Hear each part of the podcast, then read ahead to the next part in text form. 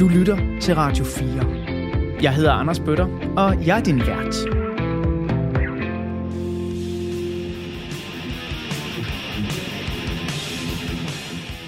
Rigtig hjertelig velkommen tilbage til Portrætalbum her på Radio 4. Igennem den næste time, der skal du lytte til en musikalsk samtale mellem mig og ugens gæst, journalist og tv-vært Cecilie Beck. Hun har valgt albummet Ride the Lightning af Metallica til at tegne et portræt af hende som menneske og tv-vært. Lige nu, der lytter du til del 2 af ugens udsendelse. Har du ikke hørt del 1 endnu, så vil jeg kraftigt opfordre dig til at lytte til den først. Du kan finde del 1 i Radio 4's app, eller der, hvor du finder dine andre podcasts. Lige nu, der er Cecilie og jeg i gang med at lytte til albumets titelnummer, Ride the Lightning.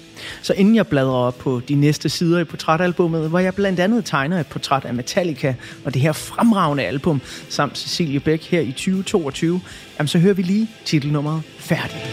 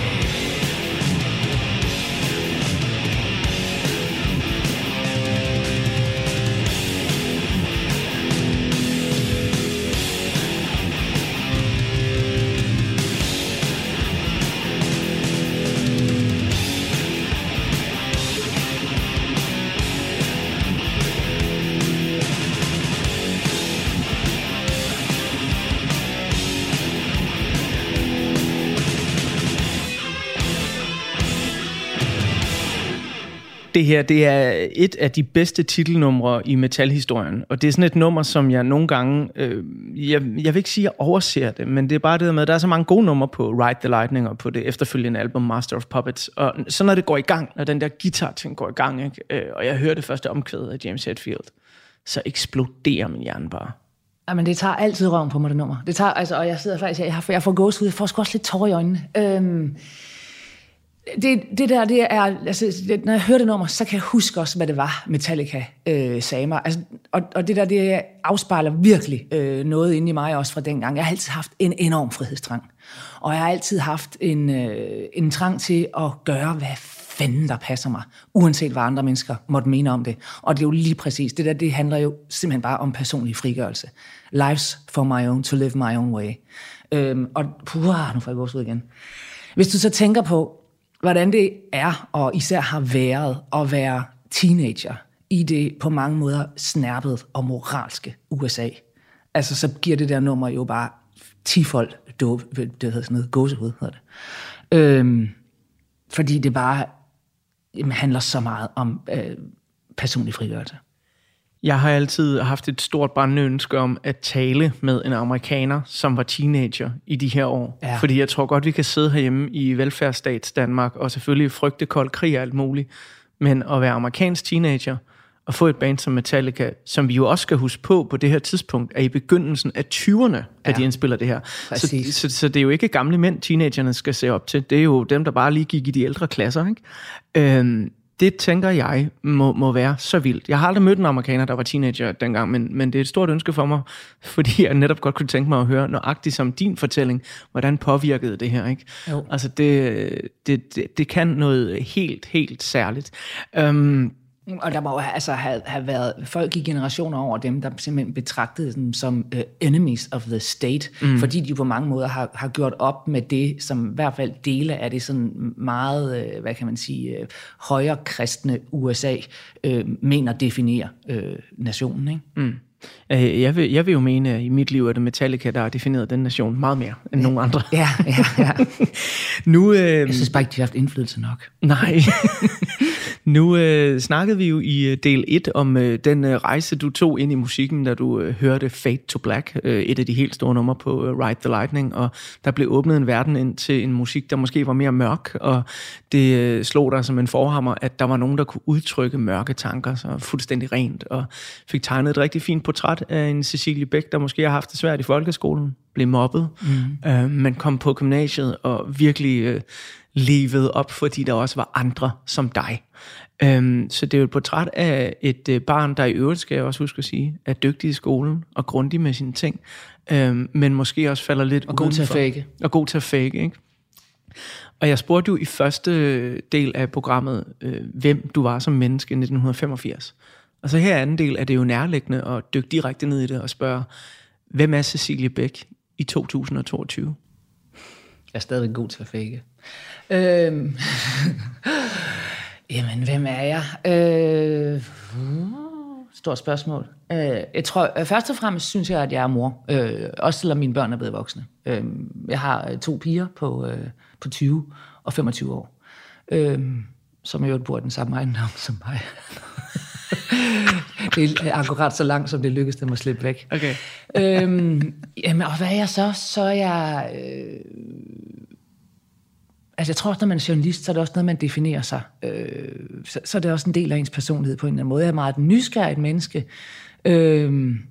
Jeg tror også stadigvæk, jeg er søgende på mange måder, men jeg oplever selvfølgelig også heldigvis mig selv som en, der har fået meget mere ro. Som ved, hvad jeg står for, uden at jeg føler mig alt for fastlåst i det, fordi det kan man også hurtigt gå hen og blive. Og så en vidunderlig ting, som kommer med alderen, det er, at man giver færre og færre fucks for, hvad andre mennesker synes om en. Det der med roen og not giving a fuck, altså, tror du, kommer det automatisk med alderen? Fordi jeg hører flere sige det. Jeg havde besøg af Pernille Rosendahl, lige inden hun fyldte 50, og hun sagde lige præcis det samme med roen. Var bare en gave. når man bliver ældre. Kommer det af sig selv, eller kommer det ved hjælp af forskellige, måske lidt hårde oplevelser? Jeg tror ikke, det behøver at være hårde oplevelser, men jeg tror ikke, det kommer af sig selv. Altså, jeg tror, det kommer via nogle erkendelser, som man nogle gange... Erkendelser kan komme ud af hårde oplevelser. Erkendelser kan også komme på andre måder. Man behøver ikke at ligge og flagellere sig selv for at udvikle sig. Eller trække sig selv igennem alt muligt pinefuldt lort. Men det er klart, at... at det, at livet giver nogle slag, og det gør det jo altid, jo selvfølgelig også bekræfter en i, at man kan overleve rigtig meget, og at man også kan lære noget af rigtig meget. Og det giver en god ro at vide, at hvis vi støder ind i problemer, så har jeg dels en masse redskaber til at overkomme dem, og jeg kan også bruge det til at udvikle mig. Og det tror jeg, det er det, man bliver mere og mere overbevist om, jo ældre man bliver. Det bliver man vel i sidste ende også en bedre mor af? 100%. Jeg er da også 1000 gange bedre mor nu, end der var, da jeg fik mine børn. Jesus Christ. Nå, men altså, det er jo desværre for børnene, men det er jo altså ligesom alt andet en læringsproces. Ja. Men er det ikke en generel sandhed, som jeg tror, måske mange mødre kunne have godt af at få imprintet lidt mere? Jo, 100%. Altså, jeg tror også, når man får sine børn, så tror man jo for det første, at man ejer dem. Og man tror også, man kan forme dem. Og du kan glemme begge dele. Altså de ejer jo fuldstændig sig selv, ligesom alle andre individer gør, og du kan ikke forme dem. Altså du kan håbe på, at du får stillet nogle værdier op foran dem, som de synes er attraktive. Men det er også nogenlunde det.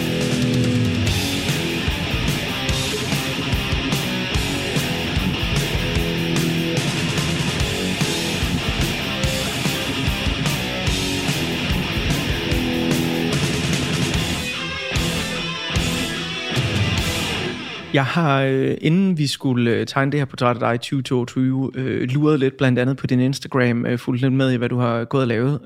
Der er et fedt billede, hvor du står dødløfter nede i fitnesscenteret.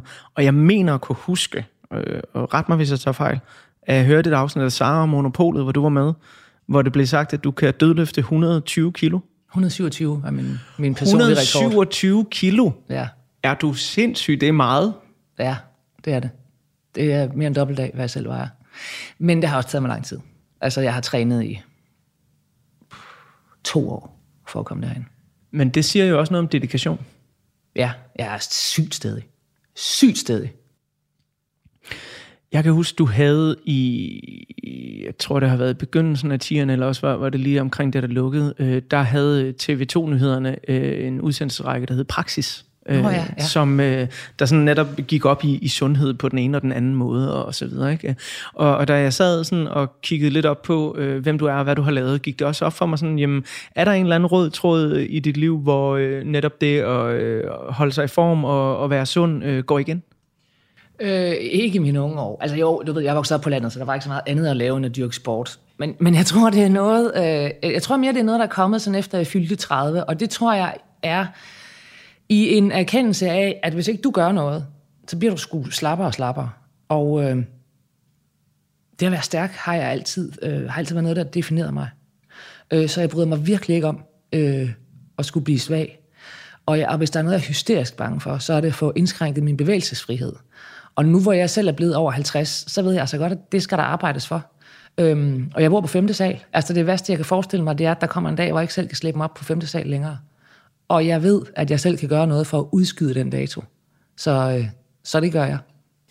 Ja, du knokler for det, må man sige. Ja. Jeg er nysgerrig på, når vi nu snakkede i del 1 om, hvordan at Metallica kommer ind i dit liv og ligesom redefinerer måden at høre musik på, fordi man pludselig kan præsentere et mørke meget en til en. Og jeg kunne se på dig, at det rørte dig, da vi hørte Ride the Lightning, så fik du virkelig gåsehud og bogstaveligt talt tårer i øjnene. Ja.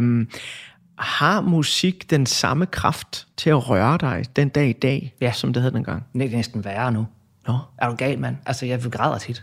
Ja. Der skal jo ikke... Det kan jeg godt love dig for. Bare vent. Man bliver mere og mere rørstrømsk med alderen. Så ja. Det virker stærkere på mig, end det gjorde dengang. Hvad med ny musik? Er der noget, hvor du kan falde over det, og så få sådan... Måske ikke den samme reaktion, som dengang du var 15, men det også kan røre dig dybt? 100. Da jeg hørte Andreas Odbjergs I morgen er der også en dag, første gang, der tudbrølede jeg.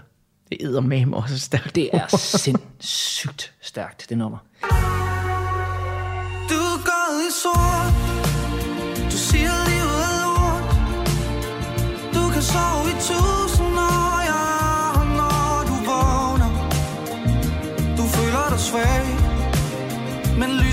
tilbage. I morgen er der også en dag. Med alt, hvad du har lavet i livet, og den ret store karriere, der har ligget både på DR og TV2-nyhederne, og du har oplevet mange forskellige ting. Det virker som om Metallica trods alt er en konstant, der stadig er der. Ja. Hvorfor tror du, at det er Metallica, der blandt andet har fulgt dig igennem livet? For det første, fordi at Ride the Lightning og Master of Puppets er altså virkelig to skelsættende kvalitetsalbums. Og jeg kan, altså, når jeg hører dem i dag, så er der stadigvæk passager, hvor jeg tænker, shit, hvor er det godt, det der. Det er en ting. Den anden ting er selvfølgelig, at det er to numre, jeg har hørt, hvad kan man sige, i mine formative år. Så på den måde, de er også nærmest blevet indbygget i min personlighed. Og det spiller selvfølgelig også en rolle. Men jeg vil for eksempel sige, og det er ikke fordi, altså, jeg kan godt lide Iron Maiden, jeg synes, fed energi og alt sådan noget. Men jeg synes, at deres albums mangler en, og nu får jeg nogen på nakken, undskyld, men det mangler en kvalitet, som gør, at dem vender altså ikke tilbage til at høre på samme måde. Så det er en kombination af, at det er nogle ting, der har påvirket mig voldsomt i mine formative teenageår, samtidig med, at det fandme også bare er kvalitet. Og med de ord, så tror jeg, det er på tide at kaste sig over endnu en lille bouillonterning her i portrætalbum, for nu, der vil jeg tegne et lille portræt af bandet, som det handler om i den her uge, Metallica. Så vi fortsætter portrættet af Cecilie Beck lige om lidt. Men lige nu der bladrer vi om på portrætalbumets næste side, hvor der som sagt er et billede af bandet. Måske så ved du allerede alt om de her Four Horsemen fra San Franciscos Bay Area. Eller også så er du måske en af dem, der sådan til nøds kan nynne lidt med på hittet Nothing Else Matters. Uanset hvad, så vil jeg nu public service servicere dig med en lille Metallica Maki-terning.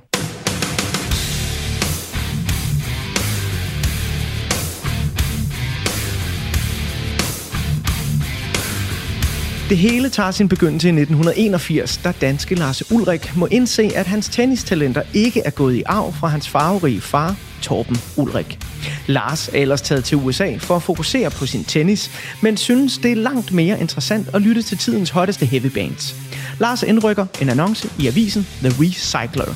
Der står blandt andet, trommeslager leder efter andre metalmusikere til at jamme med. Den unge fyr, James Hetfield, fra bandet Leather Charm, svarer på annoncen, og siden dengang har Lars og James udgjort kernen af det, der skulle blive til Metallica.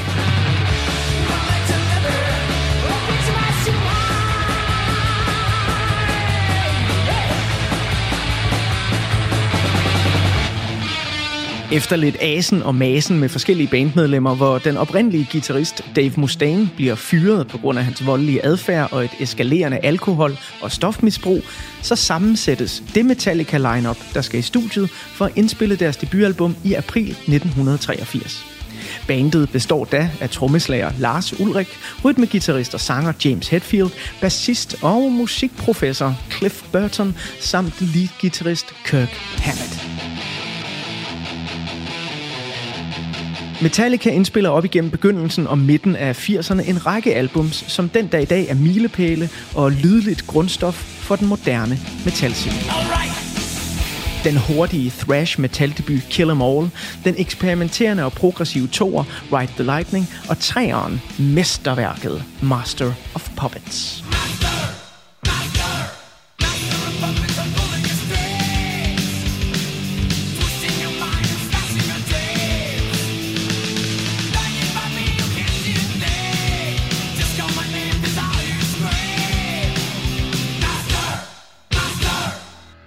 Men bedst som Metallica, midt i deres 20'ere, er ved at få fodfæste i musikbranchen, og deres albums rent faktisk begynder at sælge i store oplag, så indtræffer en tragedie, som kommer til at følge bandet resten af deres karriere.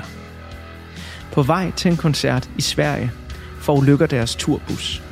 Lars Ulrich, James Hetfield og Kirk Hammett slipper ud af bussen med småknubs.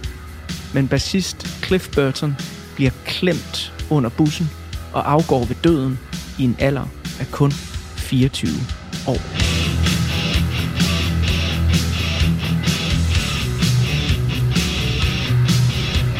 Cliff Burton-æraen i Metallica får en brat ende. Men Metallica beslutter heldigvis at fortsætte bandet i hans ånd. Den nye bassist, han hedder Jason Newsted, og han kan næsten høres på bandets næste album, And Justice for All, som giver dem en Grammy-nominering for bedste metalalbum. En pris, der dog på skammelig vis bliver snuppet fra næsen af dem af rockbandet Jethro Tull. Nothing is real but pain now. Hold my breath as I wish for death. Oh please God, wake me.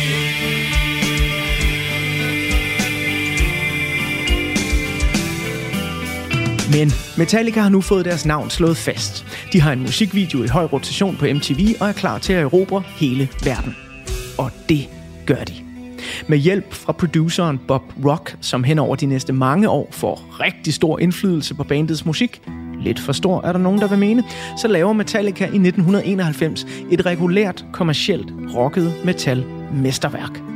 Albummet Metallica, også kendt som The Black Album, indeholder både verdens bedst sælgende single nogensinde, Enter Sandman, og bandets nok største sang overhovedet, sjæleren Nothing Else Matters.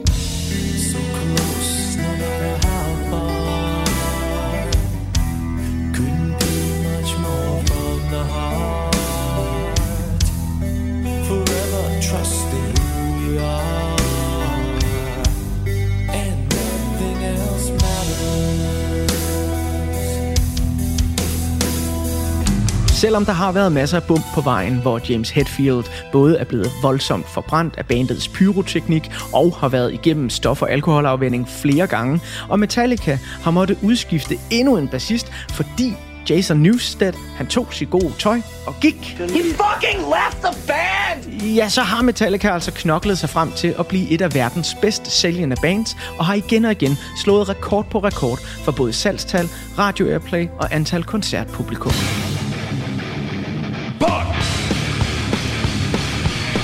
Og selvom mindre stærke albums, såsom Reload og Saint Anger, blev kritiseret af anmeldere og fans, så er alle de Metallica-albums, der er udgivet siden The Black Album, strøget direkte ind på den amerikanske albumhitlistes førsteplads. Og der er det lidt mere old school-lydende album, Death Magnetic, udkom i 2008 og også gik ind på en førsteplads i USA, så blev Metallica det første band i musikhistorien til at have 5 fuldlængde albums i streg på den amerikanske albumhitlistes førsteplads.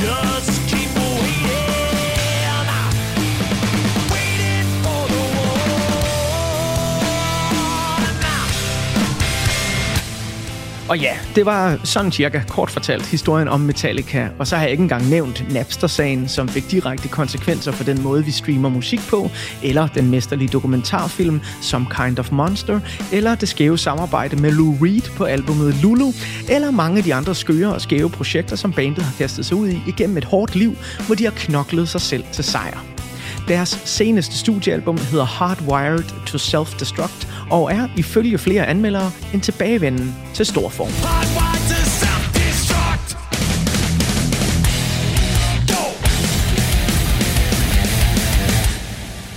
Selv holder jeg af samtlige Metallica-udgivelser og kan altid finde mindst 2-3 gode numre på hver eneste album.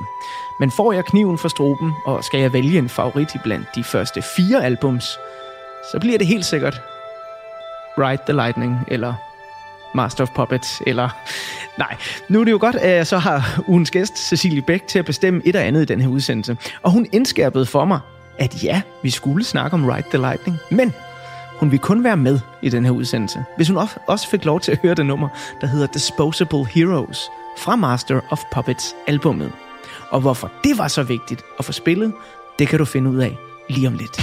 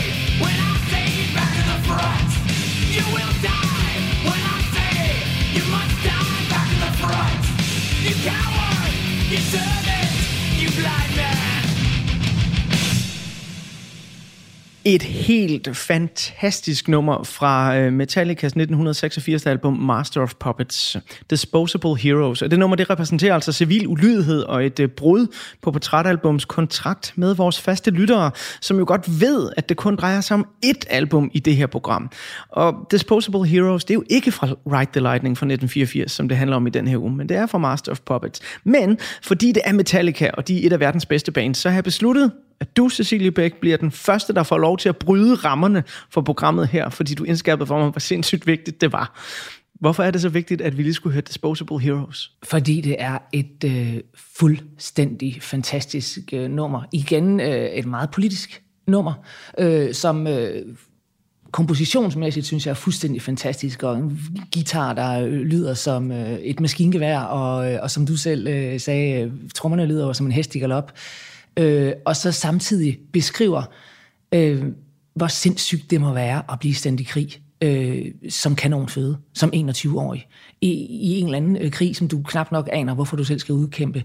Den der gigantiske fremmedgørelse og hele den markeretorden, der ligger i hæren, hvor du ikke må stille spørgsmålstegn ved noget som helst, men bare skal parere ordre og slå andre mennesker ihjel.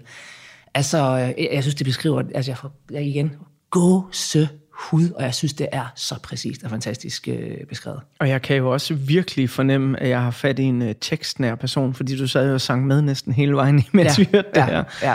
Altså, de tekster, de forlader dig bare ikke.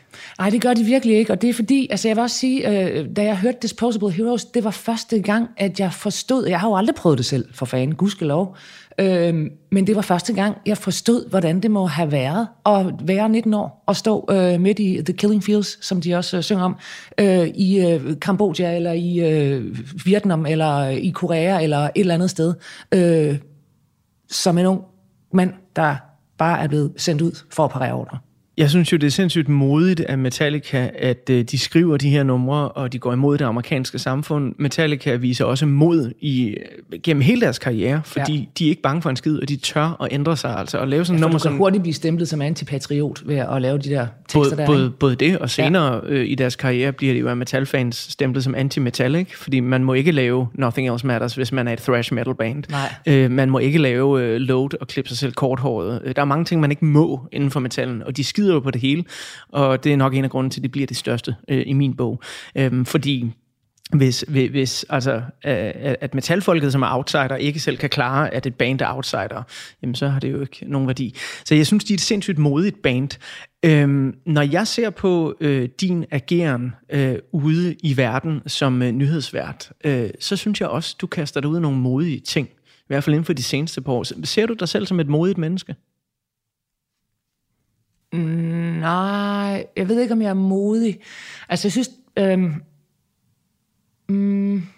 på nogle måder er jeg nogle gange sådan lidt frygtløs, og jeg kan ikke finde ud af, om det er, fordi jeg er dum, og er dårlig til at konsekvensberegne, eller bare naiv og tror, at et eller andet holder hånden over mig, eller om det er, fordi jeg, eller om det er, fordi jeg er modig. Jeg ved det faktisk ikke, men jeg er, altså, jeg er ikke så bange for at gøre noget ud over det sædvanlige. Og jeg er sådan lidt... Jeg tænker lidt med det meste. Ja, hvor svært kan det være? Det er lidt igen den der, som min far sagde, når man var ham derovre, han kan, så kan du sgu også. Og sådan, det er lidt min tilgang til ting. Det sagde Cecilie Fryg her faktisk også en gang til mig. Og det var ment både i kærlighed, men også sådan lidt, du ved, sådan, du tror, du kan alt. Og det tror jeg faktisk lidt. Altså, og det er ikke, fordi jeg tror, at jeg har noget særligt talent. Men det er bare lidt, altså hvis andre mennesker kan, så kan vi vel også.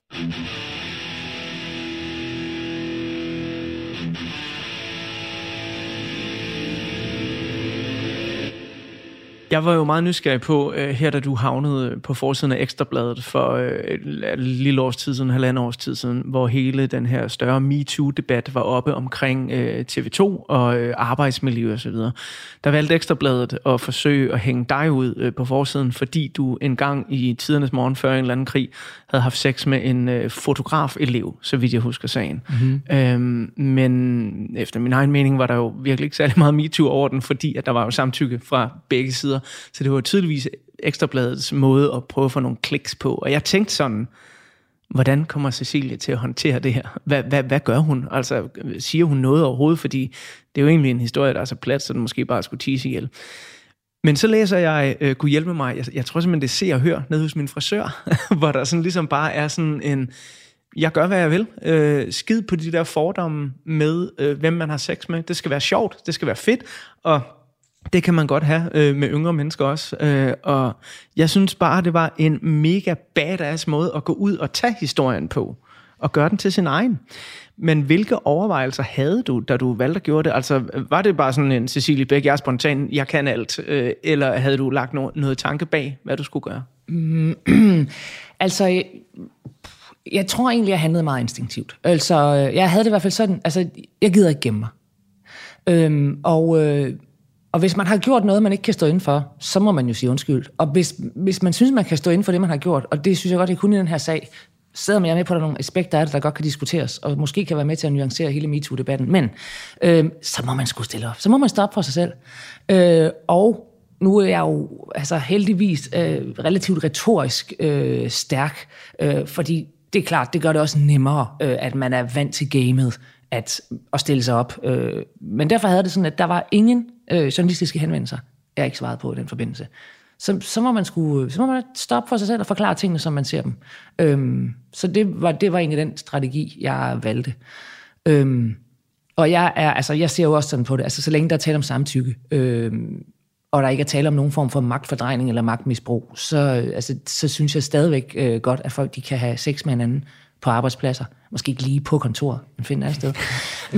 Men det er jo det, vi har kopirum til. Ja. Men jeg tror egentlig bare, jeg handlede meget instinktivt, fordi jeg nægter at gemme mig, og fordi jeg synes, at man er nødt til at være ærlig. Jeg var jo også med på at sige, at jeg nok ikke på det tidspunkt, det er, der har ikke været nogen krig i mellemtiden. Jo, Ukrainekrigen, men altså, det er ikke mere end 5-6 år siden. Og på det tidspunkt, der havde jeg ikke gjort mig sådan, altså det skæve magt. Jeg var ikke chef for ham, eller nogen, så havde nogen som helst form for indflydelse på hans løn, eller arbejdsforhold, eller ansættelsesforhold. Men jeg havde selvfølgelig, i og med at jeg har været en uformel magt. Og den havde jeg ikke gjort mig klart. Og det er jeg helt med på at diskutere, det aspekt. Og så må vi jo gøre det. Men da Ekstra Bladet kastede den her historie ud, blev du ked af det? Blev du sur? Hvad blev du? Jeg blev vred, da jeg så forsiden, fordi at der stod nogle ting, der ikke passede. Der stod, at jeg havde brudt reglerne på TV2. Det passer ikke. Der var ikke nogen regler om den slags på det tidspunkt. Det er der faktisk stadig ikke på den måde. Altså, der var sådan nogle journalistiske ting, hvor jeg ved, at de handlede mod bedre vidne. Det bliver jeg i vred. Ja, det bliver jeg sgu vred over. Men ellers har jeg sådan lidt, jamen så fair nok, det er Ekstra Bladets natur at bringe den former for historier op. Fint nok, så tager vi den. Det var jeg egentlig ikke vred over. Så tror jeg måske lige i starten, det er tit med sådan nogle shitstorms, og så er der nogen, der skriver, nogle få, der skriver til en. Man skriver nogle virkelig ubehagelige ting, og det bliver jeg da ked af i et eller andet omfang. Men altså heldigvis, så fik jeg tusinder, og jeg lyver ikke, tusinder af tilkendegivelser fra folk, der godt kunne se forskel på det, jeg havde gjort, og så MeToo. Så det hjalp egentlig meget. Altså alt i alt synes jeg egentlig, at det har været en ok oplevelse. Så får du sgu lige en mere her. Det var sejt at se, synes jeg.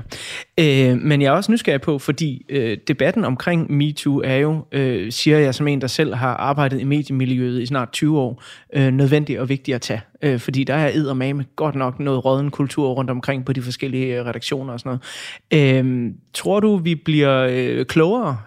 Altså nu tænker jeg både på mediebranchen, men også i det store hele af de debatter, der kører lige nu i de her år. Det håber jeg.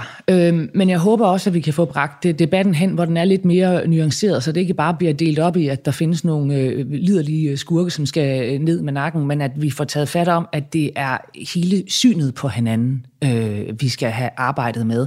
Og for mit vedkommende har det egentlig aldrig handlet om, at der var nogen, der skulle fyres eller fjernes eller alt muligt andet, men mere, at vi fik taget en snak om, hvordan ser vi på hinanden, hvordan behandler vi hinanden, hvordan anvender vi vores magt. Og ja, det føler jeg, der, altså på TV2 er der sket ufatteligt meget på bare det seneste halvandet år. Så det er stadig en dejlig arbejdsplads at være på? Ja, bestemt, og den er kun blevet bedre. Det er jeg virkelig glad for at høre. Vi skal lige dykke lidt mere ind i det album, som det jo handler om i den her uge af Portrætalbum. Et album, der har fulgt dig igennem hele livet. Ride the Lightning, Metallicas andet værk, udgivet i 1984. Du hørte først sådan for alvor i 85. Men inden jeg tegner portrættet af Ride the Lightning, så skal vi lige have et af de numre, som jeg bliver ved med at vende tilbage til, og igen bliver overrasket over, hvor sindssygt stærkt det egentlig er. Den sådan næsten halvpunkede, eller i hvert fald thrash metalede Trapped Under Ice.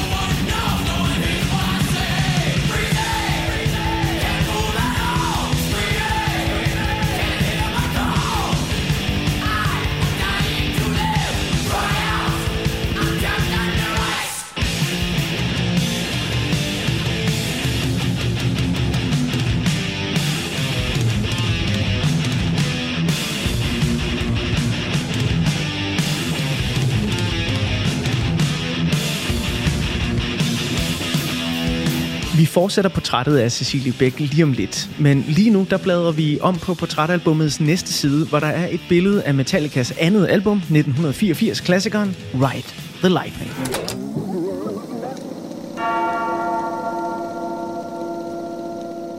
Selvom det oftest er albumet Master of Puppets fra 1986, der fremhæves, når der skal peges på uundgåelige metalklassikere, så er Ride the Lightning nok det største kvantespring for Metallica.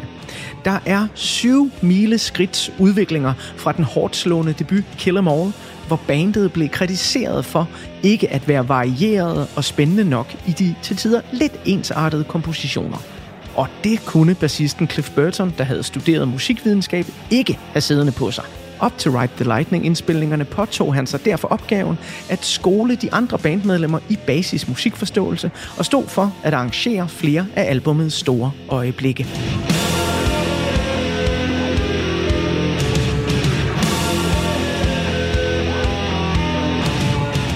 Ride the Lightning er optaget og produceret i Sweet Silence-studierne i København af Flemming Rasmussen, som på det tidspunkt aldrig nogensinde havde hørt om bandet Metallica.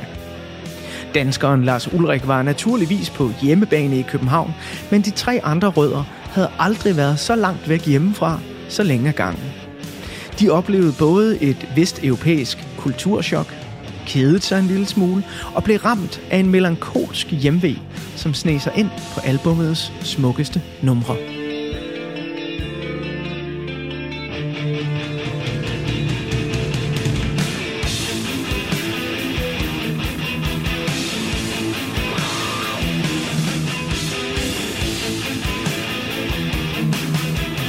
Ride the Lightning blev udgivet af 2 omgange. I USA af Megaforce Records og i Europa af Music for Nations. Da albumet havde solgt over 85.000 eksemplarer, skrev Metallica kontrakt med det internationale pladeselskab Elektra, som genudsendte albumet, der denne gang kom ind på plads nummer 100 på Billboards albumhitliste. Og det gjorde det vel at mærke, uden nogen former for reel radio airplay.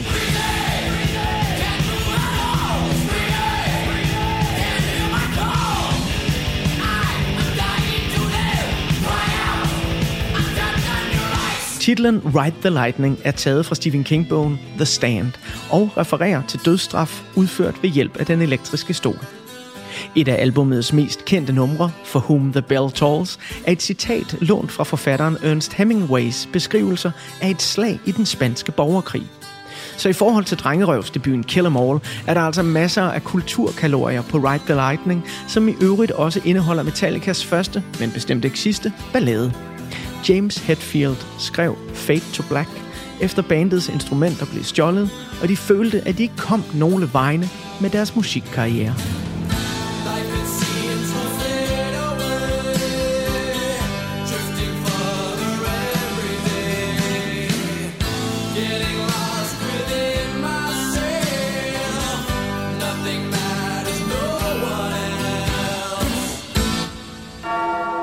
Selvom det amerikanske førsteoplag af Ride the Lightning blev trykt i kun 75.000 eksemplarer, så nåede Ride the Lightning bare i årene 1984-87 at sælge over 500.000 eksemplarer i USA alene.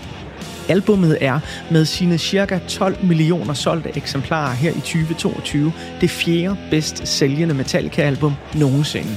Og her der er endnu et af de numre, som Cecilie Beck har udvalgt til udsendelsen. Et fuldstændig essentielt nummer i Metallicas bagkatalog, For Whom the Bell Tolls.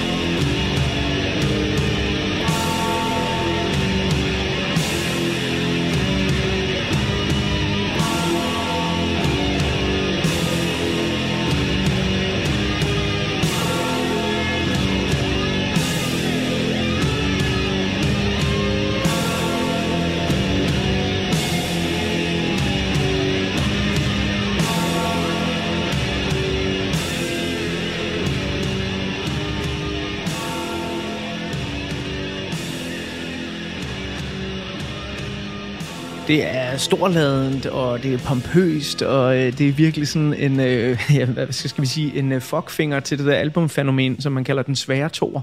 Fordi man skal da lige love for, at Metallica de får rykket igennem på den her For Whom the Bell Tolls. Er det et nummer, du også vender tilbage til, ligesom du har fortalt, at du vender tilbage til for sådan et nummer som Fade to Black for eksempel?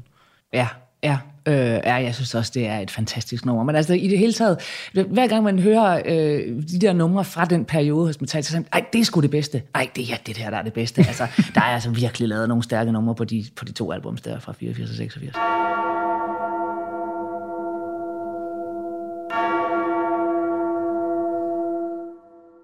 På den her sidste side af portrætalbummet, når nu vi er ved, jamen, hvem du er den dag i dag, og det synes jeg, vi har fået tegnet et ret godt billede af, stærk og selvstændig, og jeg synes også jo, ja, modig, stærk både fysisk og psykisk.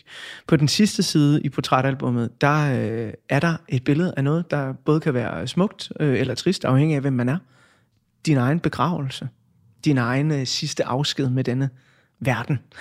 Jeg har snakket med mange forskellige mennesker i portrætalbum.